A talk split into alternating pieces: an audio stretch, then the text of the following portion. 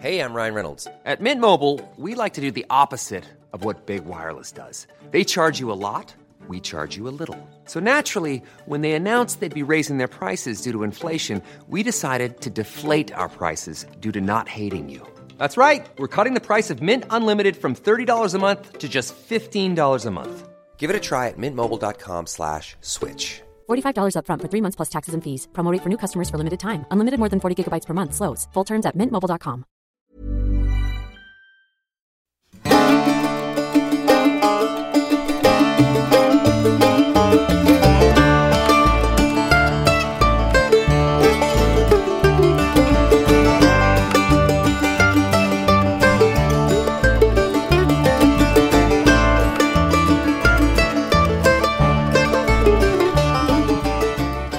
Hello and welcome to another episode of Hosting, a podcast all about hosting and, I guess in some ways, being a guest. And aren't we both just guests in this magic city, Guy?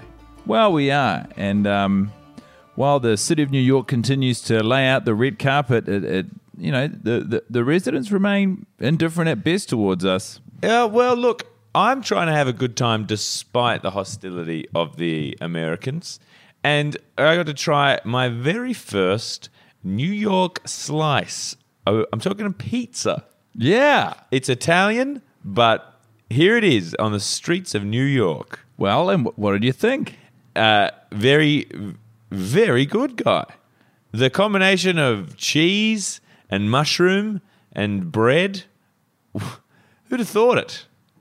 Well, I mean, you would have had pizza in Australia before. Oh, yes. Yes, I have. Many times.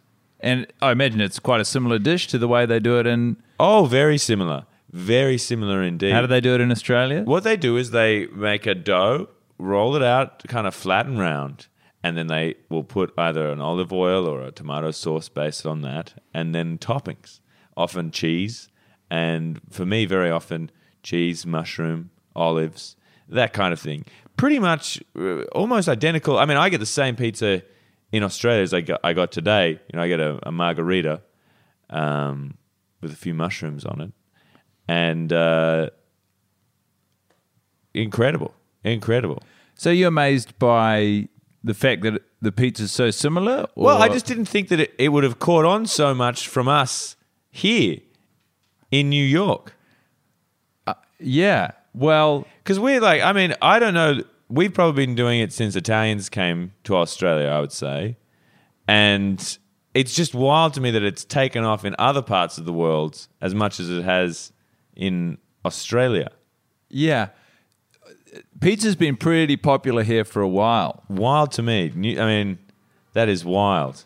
I mean, how long? Like, how did it get here? I mean, did an Australian... No, chain come across here? I think there were Italian immigrants to America probably before they made their way to Australia. That's news to me. There's just every chance that pizza started becoming popular here, totally independent of pizza becoming popular. It's wild though, isn't it? Because Australia is a lot further away from Italy than New York. So it's crazy to me that they would come here and not to Australia. Why would that... Because it's further away. Like if you're going to go, you want to go, the other side of the world. So if you leave, why not go far is what you're saying? Yes. So for example, you from Australia, you've been to Europe. I have many times. Guy, if I had a little mark on my body, like a bruise or a cut for every time I'd been to Europe, why I would look like I was in the wars. In the wars, I'd be so head to toe, unless they were very small. In which case, it could probably just be maybe one arm would look damaged.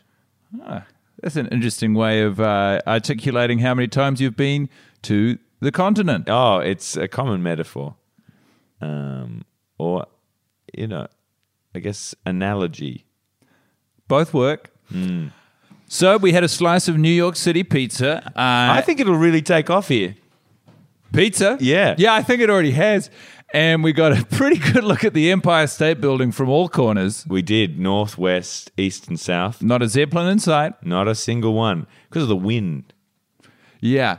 And I mean, by and large, we had a pretty good time. And I tell you what, Guy, it is incredible how we can be so far away from Australia and New Zealand, and so many things that we take for granted have really taken off here in New York.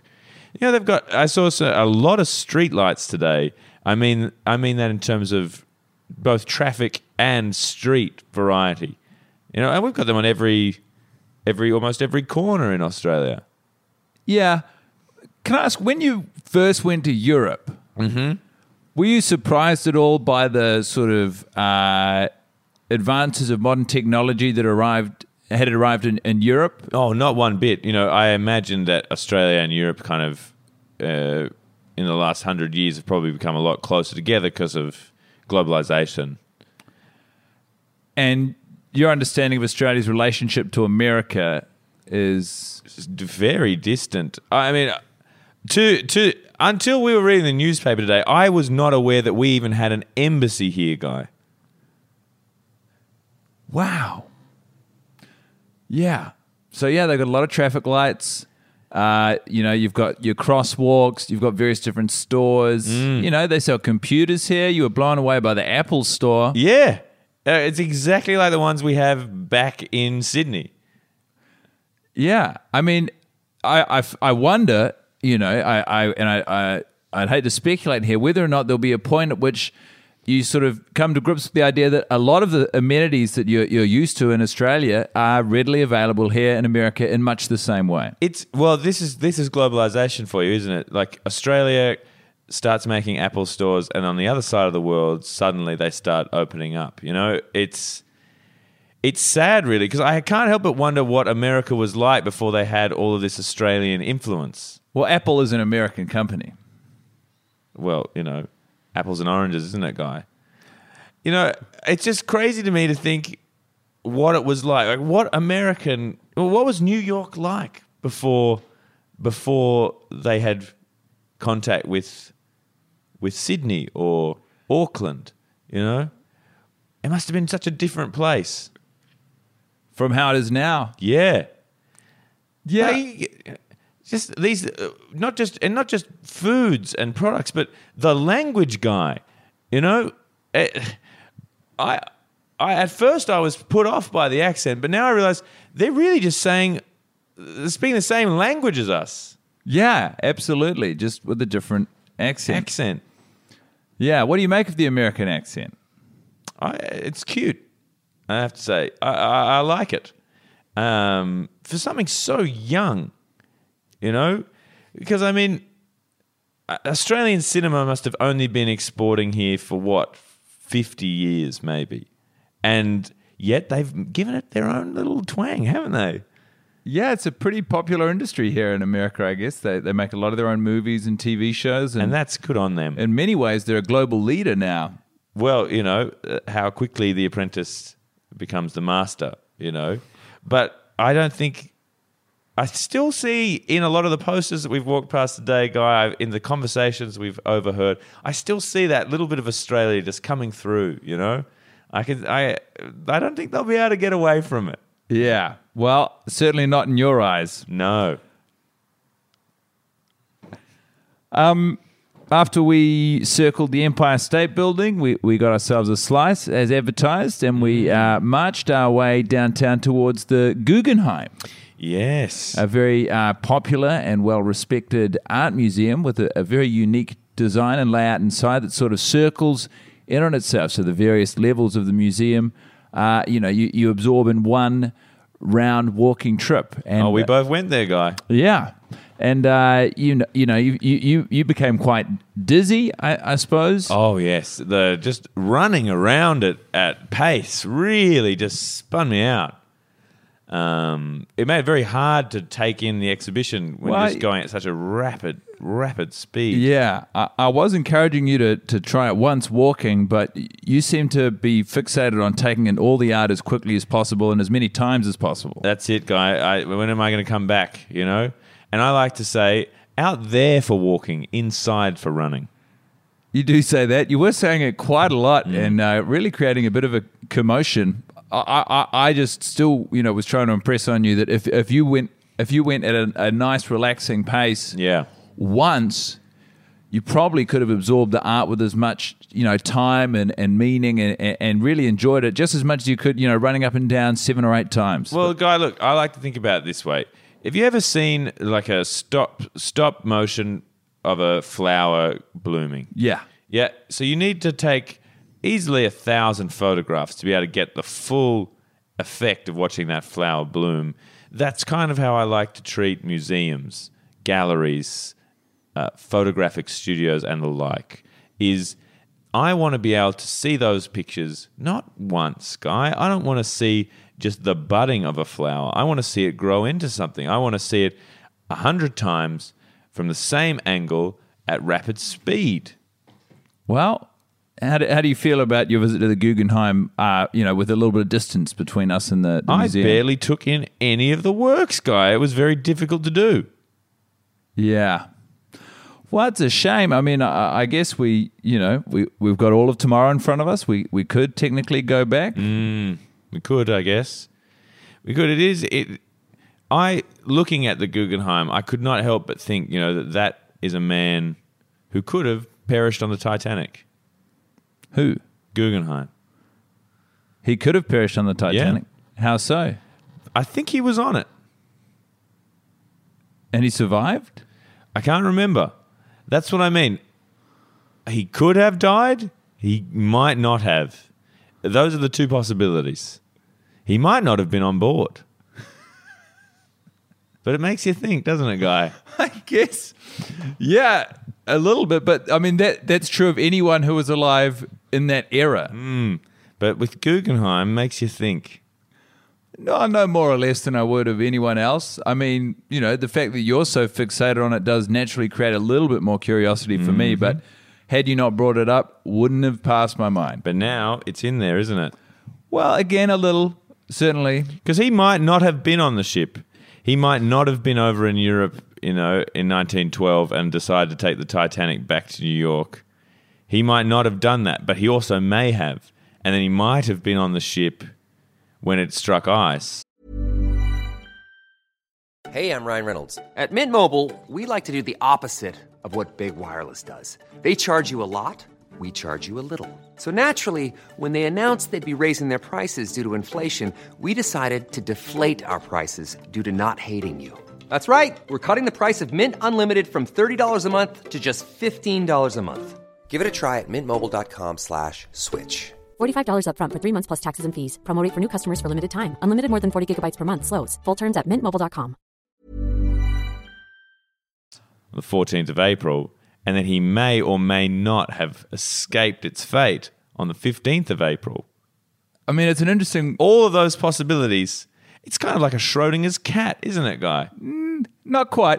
It's an interesting way to look at history because I suppose, you know... Every person contains myriad possibilities. That's true. And I think it's a way that we're not looking at history enough. You think that only telling the story as it happened is perhaps missing out on various different narrative possibilities? Well, exactly, Guy. It doesn't take into account what could have been, you know? Have you seen a movie called Sliding Doors? Was that with Gwyneth Paltrow? I'm not sure. There you go, Guy. There's another one. Gwyneth Paltrow could or could not have been in that film. We could just look it up and then we'd know. Well, we would, but then, you know, Guy, where would we be after that? All the possibilities would be boiled down to a single accepted fact. Schrödinger's cat. I don't think that's Schrödinger's cat. You put the cat in a box, Guy. And at a certain time, a neutron will fire, and that will either kill or not kill the cat. It's exactly 50% of the time the cat will die. But you don't know if the cat's dead, or you don't know if it's alive. It's in a box, you know? You try and make one of those at your own house, you may or may not be charged. Schrödinger's cat. The more you know, I suppose. Cat could be wearing a hat. It could be wearing a hat. And after the Guggenheim, we sort of started the slow commute home, traveling on foot so we could take in more of the city, more of the sights, more of the sounds, more of the smells. And we made it home just as the family unit were heading out once more. I think they were pretty surprised to see us. They were, yes, yes. Didn't even ask how our day had been. No, they sort of just blew right by. I guess they were off to meet Mark. Oh, God, yeah. We didn't talk about Mark. Yeah. We beat the shit out of Mark, didn't we? Really gave him one. Oh, my God. Yeah, so that little part of the prank went pretty much as planned. Smooth as a smoothie. Smooth as an egg. We, you know, as we discussed, we had the balaclavas. We got on the train. Oh, yeah. We followed him on the train. And when he got out of the station, he turned left onto 45th, and we traced him until there's this sort of slightly secluded corner. And dead zone. We put the balaclavas on. We had a big icy pail of water. Oh, yeah. And we poured it over, and we turned around, and he said, "What the f-?" And then you just clocked him right in the... I let out a lot of rage, Guy, that I didn't realize I had. And it came to me almost like a cloud. I just went out. I was out. Next minute, we're sitting there eating a delicious pizza pie in a corner shop. Yeah. So prank phase 1, mission success. Complete. Yeah. Really, really great stuff. Yeah. So, you know, I suppose we can look forward to the return of the family unit and see just how that part of the prank landed with them. I think there's going to be a few smiles and backpats all around. Yes, I think we might just be bringing this family just that one step closer. And it excites me, Guy. It excites me.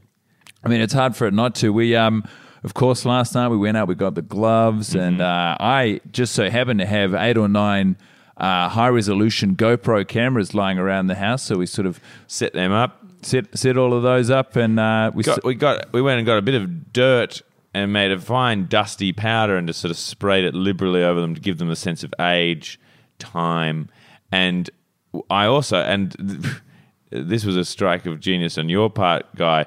Guy happened to have a couple of nails that had an exact day and time make on them for several months prior, and we were able to hang them up on those bad boys. Yeah. So if anyone does find them and unearth them, you know, I mean, between the fingerprints we dusted and placed on the cameras and the nails, that totally predates my move-in date. It's even before I actually arrived in America. I had to work pretty hard to trace those nails down, and I didn't even really know why I was doing it at the time. No, but you got them now, and we've got those nails into the roof and the wall.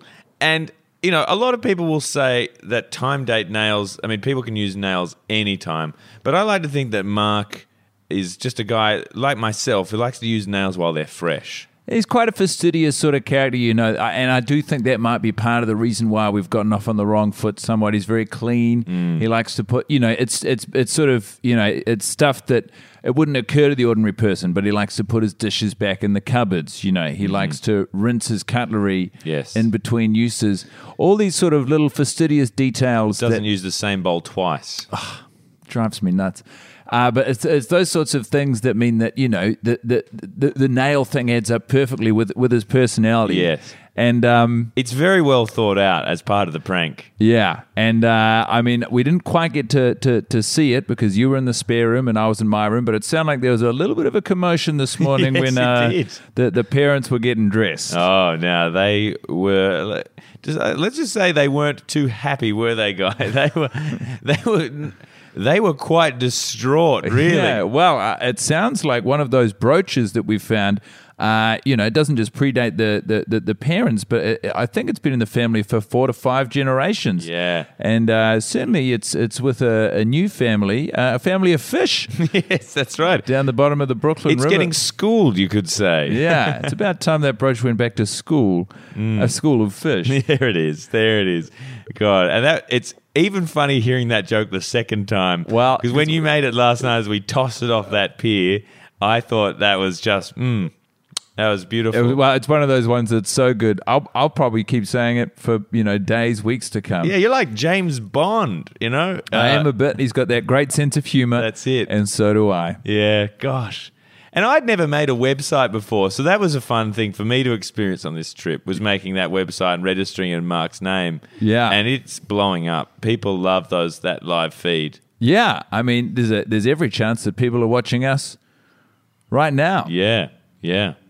Makes you think, doesn't it? It really does. I mean, technology is an incredible tool, and, you know, people can use it for good or for bad, but... They can also use it for fun. Yeah. And I think that's the forgotten use of technology. It doesn't have to be moralistic. It doesn't need to be to cause something positive or negative. No. It can just be for a bit of a laugh. And I suppose in a sense, it's a laugh is geared towards the positive. We are maybe using it for positive because we are trying to bring not just a family unit closer together, but also our relationship to that family unit. That's right. A little closer together. It's changed for good. And I didn't tell you this because I thought I might hide it from you until the big reveal, but when I was rummaging around Mark's stuff... I did find a diary or a journal in which he has been, you know, not just sharing his deeper, innermost thoughts, but also planning various different stages of his life. And I can confirm that tomorrow, that is Tuesday, Wednesday, Thursday, Friday, is the big day. Is that right? We've got the proposal coming up. We do? That is very exciting because, I mean, as far as we know... That ring still remains... Well, I've checked the ice trays. They're still full. And he hasn't said anything about it, so... They've been eating out a lot. They've been drinking out a lot. I mean, they've barely, you know, touched any of the stuff in the fridge or in the cupboards. Mm. And all the more for us. That's what I say. Exactly. Exactly. So, I mean, it's just so exciting when things like this happen, when all of these sort of best-laid plans dovetail so neatly together. And, you know, the idea of that proposal going over is, I'm sure it will, incredibly well. Yes. I'm just so thrilled to be part of this, to be part of Mark and Fiona's life. Well, because when you visit a city, so often you only see the city as a visitor or a tourist. Very rarely do you get to insert yourself into such a rich tapestry of family history and to really move through the city as part of something bigger than yourself. Exactly it, Guy. That's why it was so important to me to live with Americans. And, you know, sure, they're a little crankier than the people I'm used to, but so be it. That's it, Guy. You know, eat what the locals are eating. Speak what the locals are speaking. Prank the locals in a way that is going to hurt them, but also bring them closer together. Well, like the locals do. And we've got a shared vision and a shared end goal here. And so, yeah, I mean, I'm grateful for your coming here because certainly I was starting to feel pretty isolated and sort of, I guess I was just finding it a little bit tough to see how I could insert myself into these scenarios. But two heads are better than one. That's it. I'm grateful for you having me here, Guy. Can I say, I know it's early in the trip, but I've had a fantastic time with you hosting me this time around. You know, it's no one's gotten hurt. You know, no one's, well, neither of us have. You know, we're having a good time. We're laughing. We're, you know, spending a lot of Mark's money. We are spending a lot of money. But, you know, it's fun. Yeah. And that's what this show was meant to be, you know? Money's for spending. I mean, sure, you know, along the way you could be picking up a few tips, you know, fun pranks you could do on your parents or your kids or your partners or your friends' partners at home. But at the end of the day, I suppose this is also a podcast about friendship. Yeah, exactly. It is. It's and that's what sticks with you for life, isn't it? You know, it's not the bad days, it's not the sad days, it's not the pranks. It's the friendships, and we're building that. We really are. I mean, you know, God knows what we have to look forward to tomorrow. I think I can hear some footsteps coming up the hallway right now. Yeah, I think the family are coming to roost. Coming home to roost. Cock-a-doodle. Do. Yeah. So maybe we should hide ourselves away again. We want to make ourselves pretty scarce pretty quickly. And let's sit back and watch the fireworks. Sounds good to me.